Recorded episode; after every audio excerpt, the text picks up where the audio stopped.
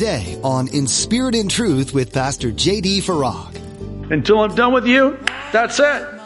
Not a second sooner or a second later. When it's time, it's time. Aloha. That's it. But not before. Again, would to God that we would not be trapped by the fear of man. No man, no one can do no thing to me unless the Lord allows it, and the Lord will never allow it unless it's His plan, His will, for His glory, my good. You're listening to In Spirit and Truth, the radio ministry of Pastor J.D. Farag of Calvary Chapel, Kaneohe. Pastor J.D. is currently teaching through the book of Jeremiah. None of us wants to experience death. Even with heaven on the other side, most of us experience anxiety thinking about the way we'll get there. As Pastor JD will explain in today's message, you may experience pain and suffering, but you can lean in to God through it, trusting that He'll use you for His greater purpose in that hardship. Now be sure to stay with us after today's message to hear how you can get your own copy of today's broadcast. Subscribe to the Inspired In Spirit and Truth podcast or download the Inspired In Spirit and Truth iPhone or Android mobile app. But for now, here's Pastor JD in the book of Jeremiah chapter 35 with today's edition of In Spirit and Truth. This is what I want you to do, Jeremiah, Baruch. I want you to write everything down. You have a written document now, and I want you to read it in their hearing for the purpose of them turning from their evil way to me. For great is the anger and the fury that the Lord has pronounced against this people. And verse 8, Baruch, the son of Neriah, did according to all that Jeremiah the prophet commanded him, reading from the book the words of the Lord in the Lord's house. Now, verse 9. It came to pass in the fifth year of Jehoiakim, the son of Josiah, king of Judah, in the ninth month, that they, they, not the kings, the people, proclaimed a fast before the Lord to all the people in Jerusalem and to all the people who came from the cities of Judah to Jerusalem. Verse 10 Then Baruch read from the book the words of Jeremiah in the house of the Lord in the chamber of Gemariah, the son of Shaphan, the scribe, in the upper court at the entry of the new gate of the Lord's house, in the hearing of all the people. Okay. Um, notice the inclusion of specific names. Why?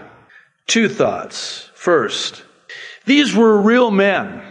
I think it's it's so easy for us, and we do so at our own peril when we're reading God's Word. And, we, you know, first of all, we can't pronounce the names. I'm doing my best. I'm, of course, these are Hebrew names, but I'm giving you the Arabic pronunciation of these Hebrew names, just so you know, just for the record. And so I'm doing my best. So we, we can't pronounce them, let alone, I mean, why, why do I need to know their names? Oh, because these were real people.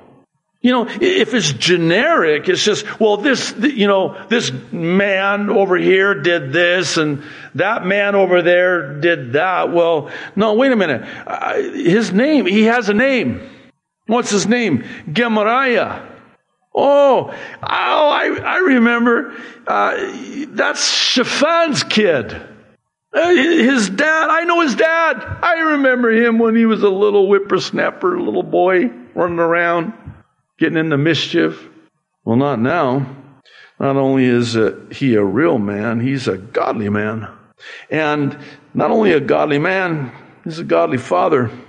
And we're going to see that here shortly. That's why we have the specificity of the names, I believe. And I think we would do well to consider when God deems it necessary to record the names of these men and women mightily used of God, we should take notice. These were real people just like you and me, different time, same God. They had struggles like you and me.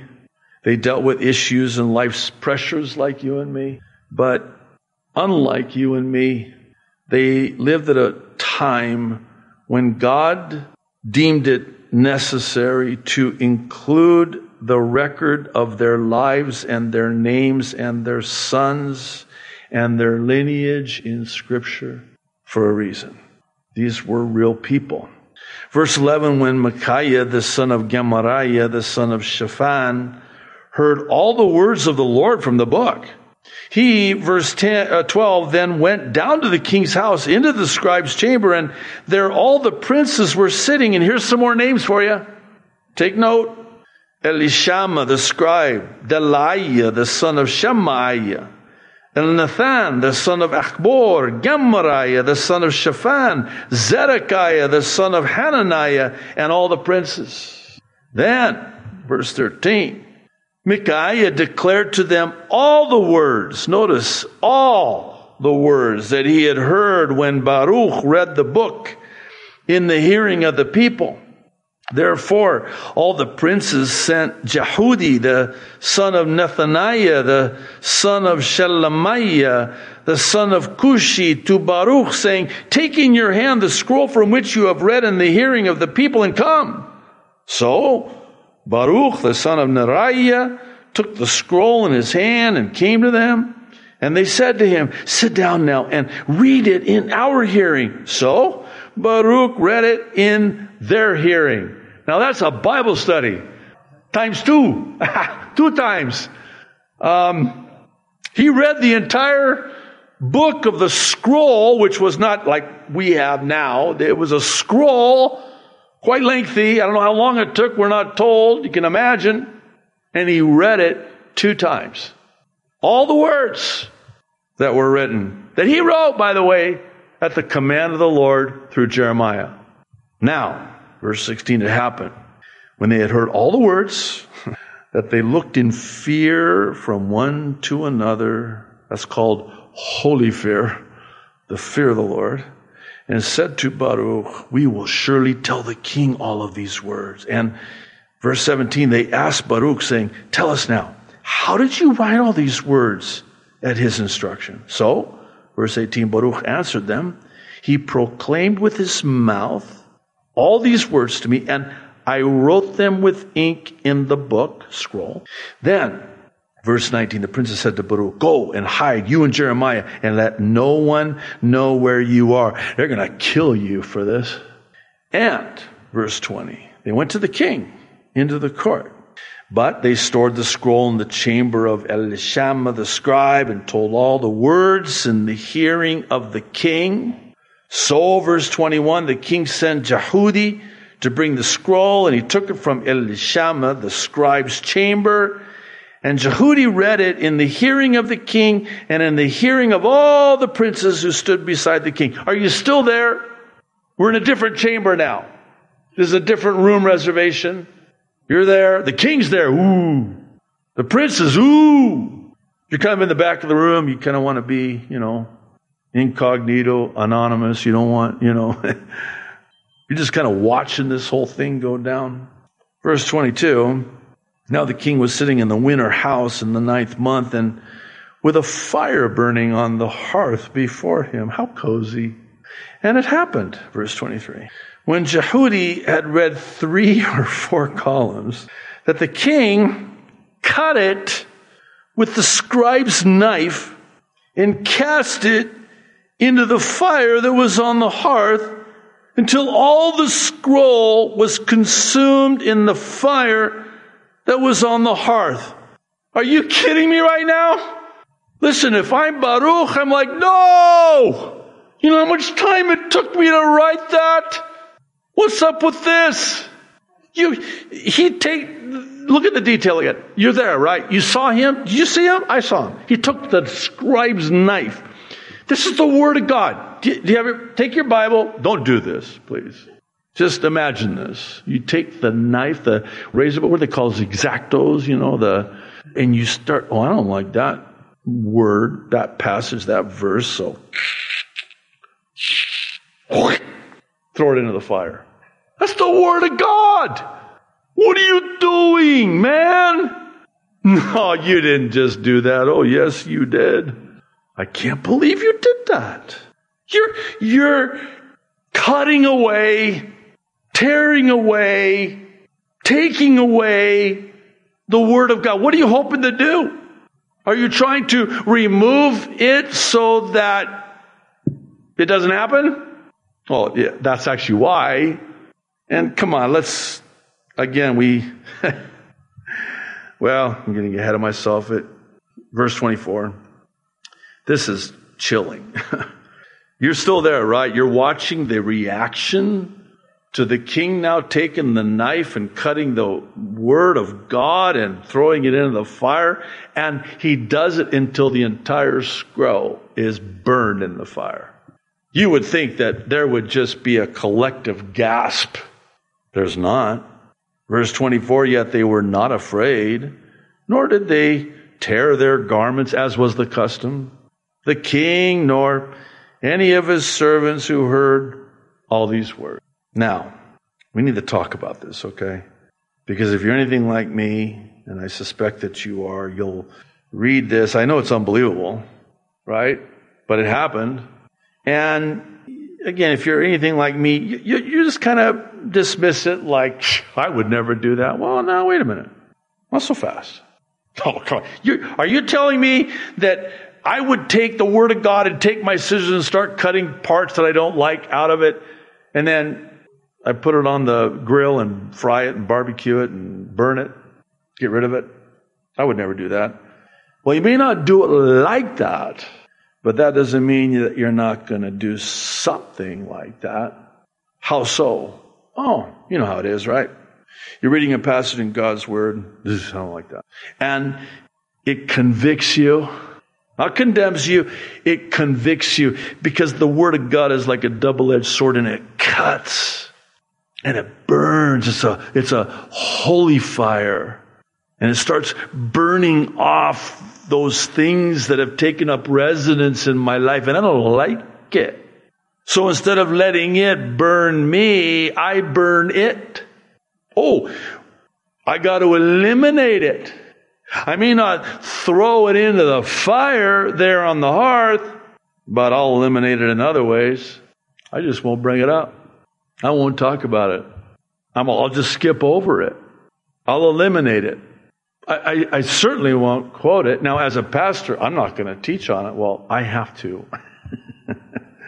That's what you get for teaching the whole counsel of God, book by book and chapter by chapter and verse by verse. Believe you me, there are so many places in God's Word I'm not, a, I'm ashamed to say, much to my own embarrassment, there are places in God's Word where if I didn't teach the Bible expositionally, I wouldn't touch them with a 10 foot pole.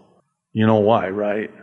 Because I would be so convicted. I'm convicted anyway, but oh, oh, let's just, let's cut that out. And, and this is what happens, especially, and please hear my heart on this, when it comes to, and this happens every day, it's alive and well today. Many a pulpit will skip over and eliminate things like this. And it's akin to cutting it out, taking it out. How about leaving it out? So you'll get a pastor teaching topically and, oh, we want to speak only smooth things, not the hard things. So we'll just kind of, yeah, we'll cut that out of our sermons. We'll just eliminate it. We'll not include it. And here, here's what that looks like. You'll get a, a Again, please share my heart, okay? You'll get a pastor and, you know, he'll get up there and he'll teach from the Bible, but not teach the Bible. He'll preach from the Word, but not preach the Word. And the immature, illiterate Christian, when it comes to the Word of God, will hardly notice. They'll sit under teaching like that and oh, he just skipped over something and he's eliminating, cutting, removing the Word of God, rendering it null and void, but the Word of God does not return void. And it's not what he says. It's what he does not say. Oh, he's, he's quoting scripture. What's wrong with that? Why are you being so critical? Pastors are the most critical, by the way, of other pastors. When pastors teach. I remember back in the day, pastors teaching at a pastors conference, horrified, mortified. I mean, you're, you're sweating and perspiring your own blood. All these pastors are going. So you, you're listening to this and you're not thinking critically and, and you're taking it in and it's good and you want to hear that and your ears are itching to hear that, but it's not what you're hearing him say. It's what you're not hearing him. So you'll get and these are big churches, by the way. I don't need to mention names. You already know their names. You know exactly who I'm talking about. These preachers are just, it's all fluff and puff, splash and flash. I got a couple more if you want, I can mention. But it's just smooth, yeah. But it's not what they say, because that's true. God is love. God loves you. But what they're not saying is God is just. And God is going to judge. And judgment is coming. And God is not mocked. Whatsoever a man sows, that will he also reap. Take heed to the word of God. No, no, no, no, hey, we want these people to come back next week. Ah, I better keep moving. I'm going to get myself in a lot of trouble. Verse 25, nevertheless, Elnathan, Delaiah, and Gemariah implored the king not to burn the scroll, but he would not listen to them. And the king commanded Jerahmeel, the king's son, Seraiah, the son of Azriel, and Shelemiah, the son of Abdeel, to seize Baruch, the scribe, and Jeremiah the prophet. But the Lord hid them. Nah, nah, nah, nah, Nice try. Uh, God protects his servants. You want to kill him? You can't kill him. I hold the, the days of his life in the palm of my hand, safely under the shadow of my wing, and you're not going to touch him. You can, what shall I fear? What can man do unto me? There's a difference between being paranoid and being prudent. This is prudent. The wise see danger ahead. The prudent see danger ahead and take refuge. Like Baruch and Jeremiah, the fool keeps going uh, on and suffers the consequence. That's folly. This is wisdom. This is wisdom. This is prudence. This is the Lord protecting his own. No, I'm not done with you. You still got another 20 some chapters to write, Jeremiah. You ain't going anywhere till I say you going. Until I'm done with you, that's it. Not a second sooner or a second later. When it's time, it's time. Aloha. That's it. But not before. Again, would to God that we would not be trapped by the fear of man. No man, no one can do no thing to me unless the Lord allows it, and the Lord will never allow it unless it's His plan, His will, for His glory, my good. God's going to protect His prophets from those who would seek to kill Him. God's going to protect you and protect me from those who gnash their teeth at us, seek to kill us, even silence us. Hey, that's, that's my prophet. You ain't touching it. Don't even think about it. You want to kill Baruch, the scribe, and Jeremiah, the prophet? Ain't going to happen. Verse 27. Now, after the king had burned the scroll with the words which Baruch had written at the instruction of Jeremiah, the word of the Lord came to Jeremiah saying, Take yet another scroll and write on it all the former words that were in the first scroll, which Jehoiakim, the king of Judah, has burned. Oh, if he only had a computer backup, he could just print out another copy, but no! You mean I gotta write this whole thing out all over again? You know how long it took me? And this guy put it in the fire, burned it, all that hard work, and I gotta start all over? Of course, he didn't say that. I would have said that. I would have completely complained the whole way. And verse 29, you shall say to Jehoiakim, king of Judah, Thus says the Lord. Uh oh, here it comes. This is what they affectionately refer to as when the other shoe drops, as the saying goes. Thus says the Lord, you have burned this scroll, saying, Why have you written in it, the king of Babylon will certainly come and destroy this land and cause man and beast to cease from here? Did you catch that? Oh, that's why you burned it, huh? Because you didn't like what it said about you and what was coming upon you. So I know how we'll deal with this. We'll just burn it. I don't like it. Let's just burn it. Well, because you burn it doesn't mean it ain't going to happen. In fact, now you know what? I'm going to double down. now I'm really, now you really, now you did it this time. Nice try. Therefore, verse 30, thus says the Lord concerning Jehoiakim, king of Judah, he shall have no one to sit on the throne of David, and his dead body shall be cast out to the heat of the day and the frost of the night. I will punish him, verse 31, his family and his servants for their iniquity, and I will bring on them, on the inhabitants of Jerusalem and on the men of Judah, all the doom that I have pronounced against them, but they did not heed. Then, Jeremiah, verse 32, took another scroll and gave it to Baruch, the scribe. Here we go again. I already got cramps in my hand from writing the first one. He gave it to Baruch the scribe, the son of Neriah, who wrote on it at the instruction of Jeremiah all the words of the book which Jehoiakim, king of Judah, had burned in the fire. And besides, there were added to them many similar. Wow. Do you see how these two chapters are knit together, woven together, go together?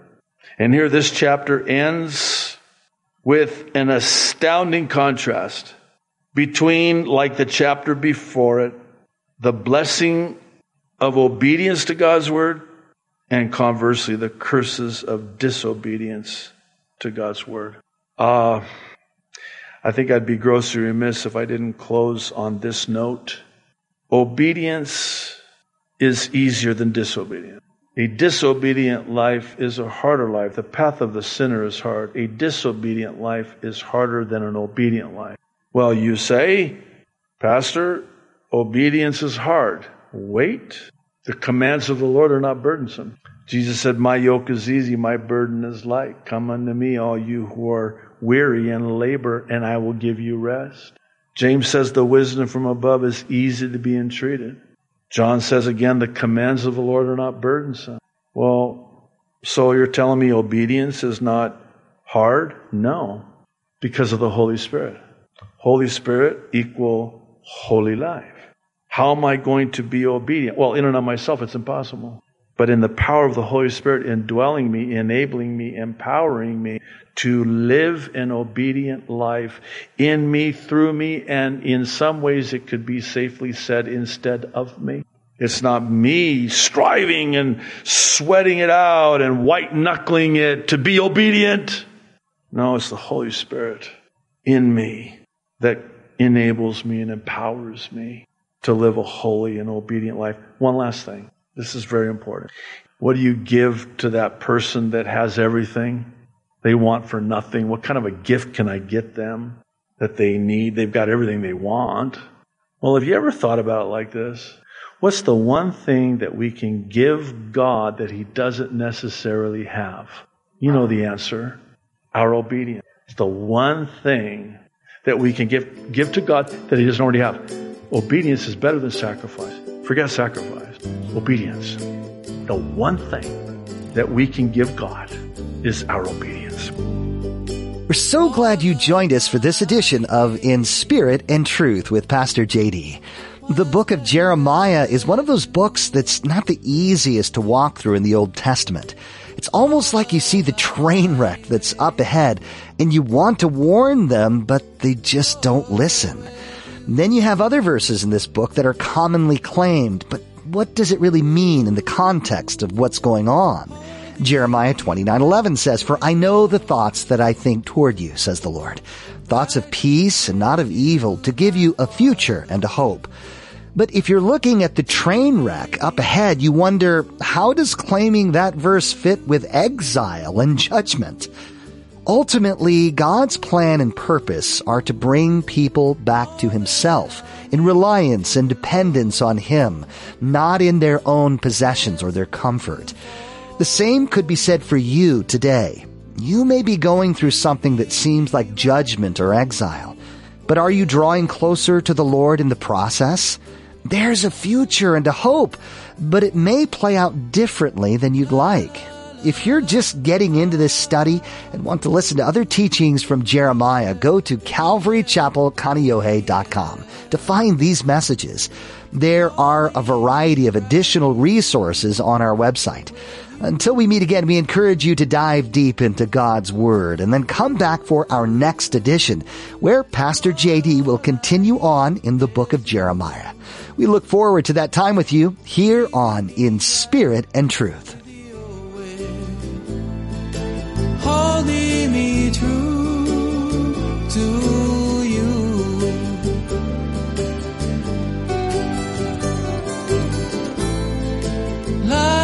la